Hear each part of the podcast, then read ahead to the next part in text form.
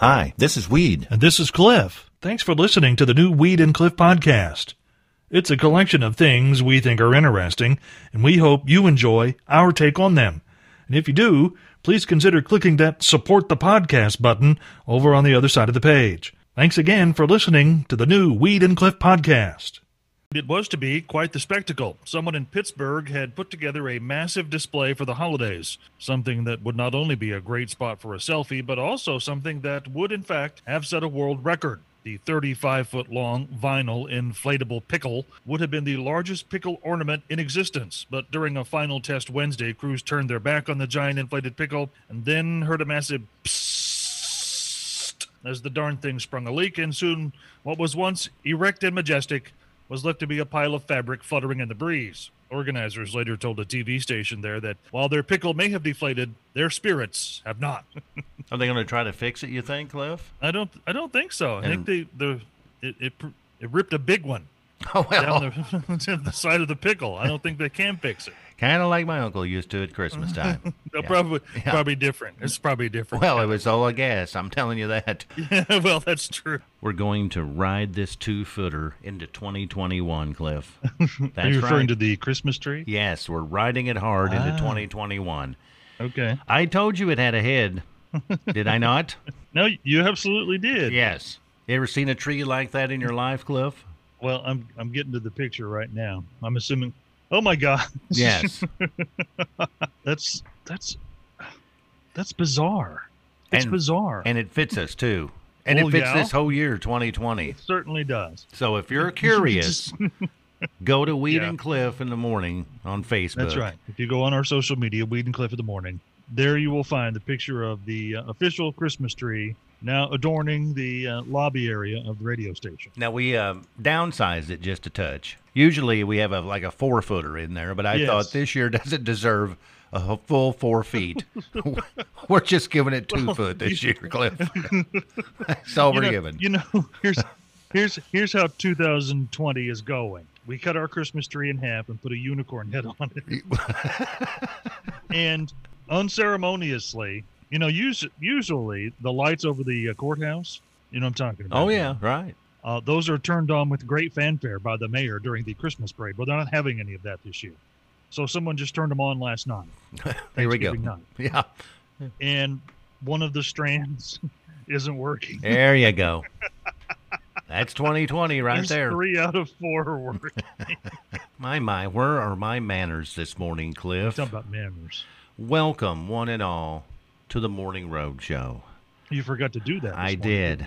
Yes. Just settle back and let the music glide over you this morning, or under you, if that's what you prefer. We're not going to Yeah. judge you, Cliff, No, or you let the music hit you. certainly not. We, the list of things people didn't really like about Frances Cogelja were long, but in the end, none of them were what got her to quit her job. The woman was first elected to the school board in Hackensack, New Jersey in 2018 and was set to run for re-election in the coming year. And it's possible she would have faced an uphill campaign, considering during her time in office, she initially refused to support a school board resolution that formally adopted a stance of being anti-racist. She abstained from that vote, while everyone else said yes. And before that, she was in hot water for formally being on the record against an LGBT curriculum. In fact, she called a new state law mandating such classes in New Jersey disgusting. And yet, in spite of all that, she continued to take her seat at the school board desk, turning aside or just flat out ignoring anyone who would criticize her stances on whatever issues came up. And when the pandemic started and school board meetings went virtual, she continued to do the same thing, except over the computer screen.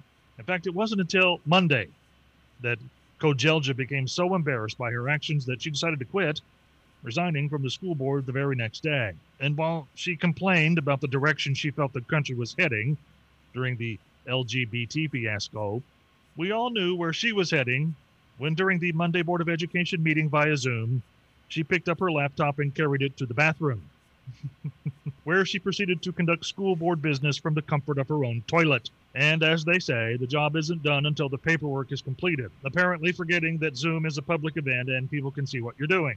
So part of the paperwork included a resignation letter. Well, occasionally on Yeah. this program, there's a Yes. touching moment that occurs. wait. Occasionally. A touching moment? Yes. How does that happen? A moment that inspires one or more listeners.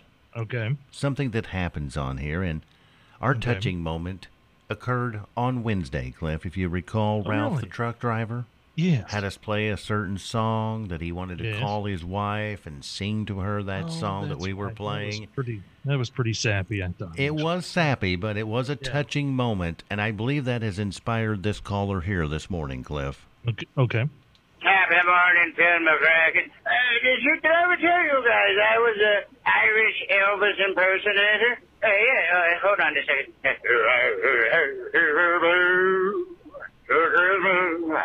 Without you, Yeah, something like that. Uh, it kind of gets warms the cockles of your heart, don't it? I don't have cockles in my heart, Cliff. I don't know what that really is. And let's, um, even though that was quite touching from Phil McCracken, let's Yeah. not call in anymore singing Christmas tunes to us, okay? Can we make that a rule, Cliff, until That's, the end that's of a uh, rule. yes, we uh, we don't need any of that whatsoever. I saw this story this morning, Cliff, and I thought, Yeah. This is how retirement home residents should be treated. It's in What's a- Ontario, Canada, where this happened. Okay. And you know, with the pandemic dragging on and on and Yeah. holding on, and families unable to visit their uh, loved ones in the nursing homes, Mm. the staff and the um, helpers there at this retirement home in this big city of Ontario, they got creative to help ease the boredom of the residents.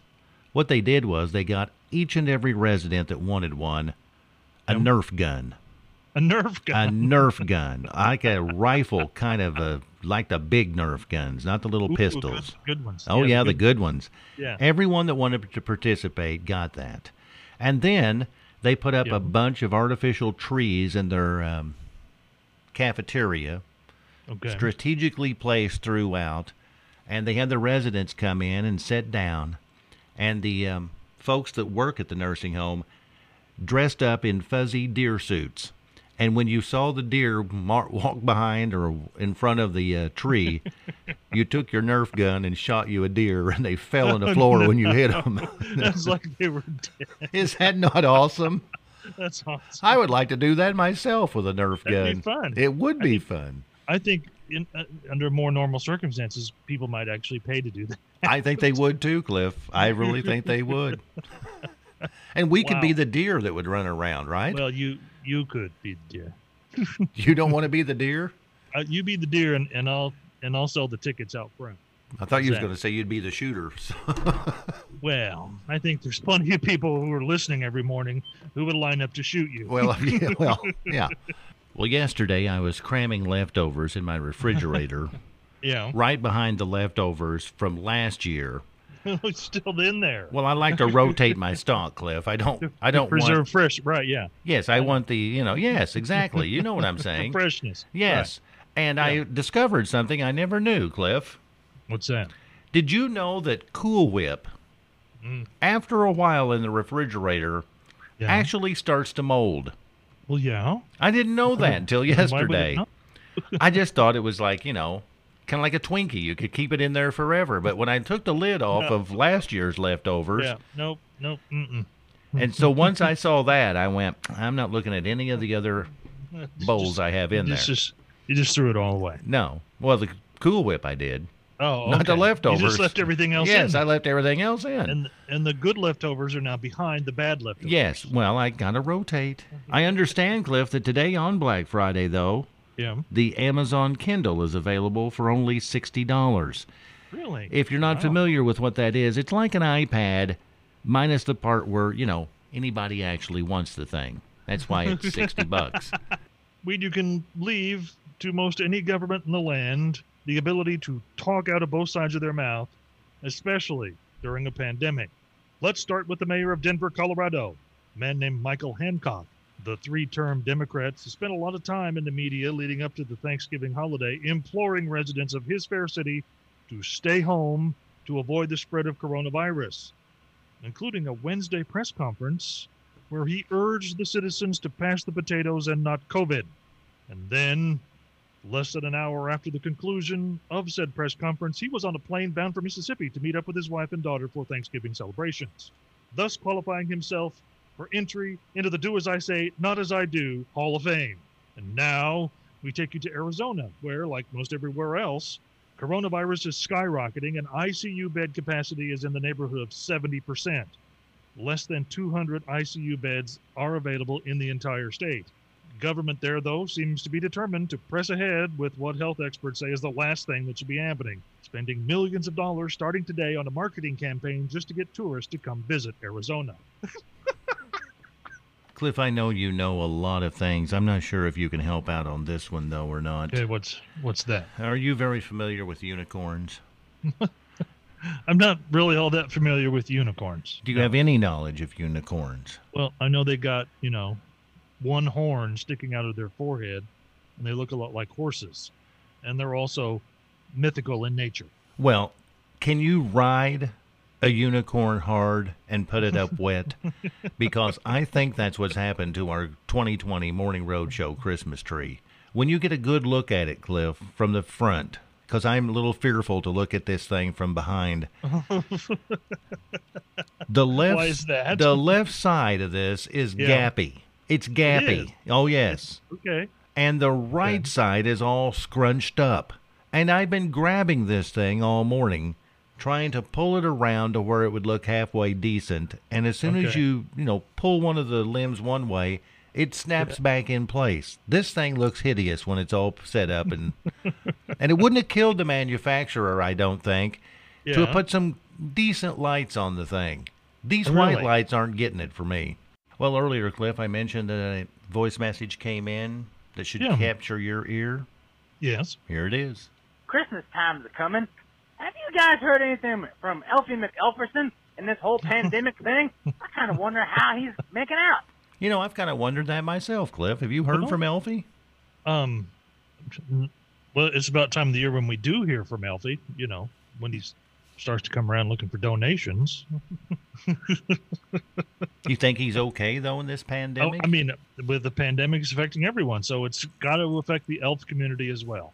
But how, I don't know. Um, would you like for me to get in touch with uh, Elfie McElferson? Maybe we should take that up for a vote, Cliff, from our wonderful listeners if we hear from Elfie or not. Okay, I, I think that's you want to do like the text message thing. Let, where us do that? Cliff. Well, that didn't take long, did it, Cliff? No, not at all. I'm a little bit disappointed. I'm li- more than a little bit disappointed.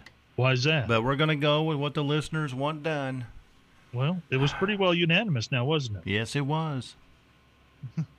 I'm going to call Elfie McElferson and see what he's up to. Well, you know, he doesn't like me.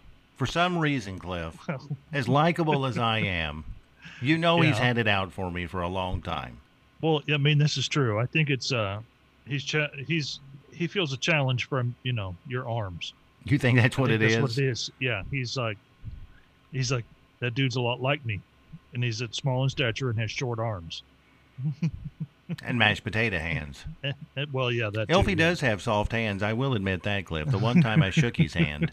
You know what I was thinking of, Cliff, during the uh, news there at nine o'clock? Probably not work, but go ahead. Well, I no, I was thinking if flossing your teeth felt as good as sticking a Q-tip in your ear, dentists Yeah. would be out of work. I'm telling But you. you're absolutely right. There's Never even like- thought about that. There's Yeah. like a button inside your ear that if you hit it, it almost makes your leg just kind of jerk a little bit. Kind of like you know scratching the dog in that one spot that he likes so much. It is. There's something soothing about a Q-tip jammed in your ear. Not too far now. Oh yeah, because it, it, it's like one sixteenth of an inch too far, and it's bad news. Yes, and they tell you not to do it at all. At all. At all. It's even on the uh, Q-tip, and I'm like, what else is this good for? Can you name Yeah. anything else, Cliff? A Q-tip is good for? Well, I mean, there are other things, but I'd have to st- stop. Kind of put me on the spot here. I'm sure there are many things that a Q-tip is good for. Besides Women probably have more use for them than us dudes do. Well, they have makeup and whatnot. Yeah. even though Cliff, I uh, Yeah. well, good to have you back. I'll say that first of all. Thanks for coming back on, Cliff. Sorry.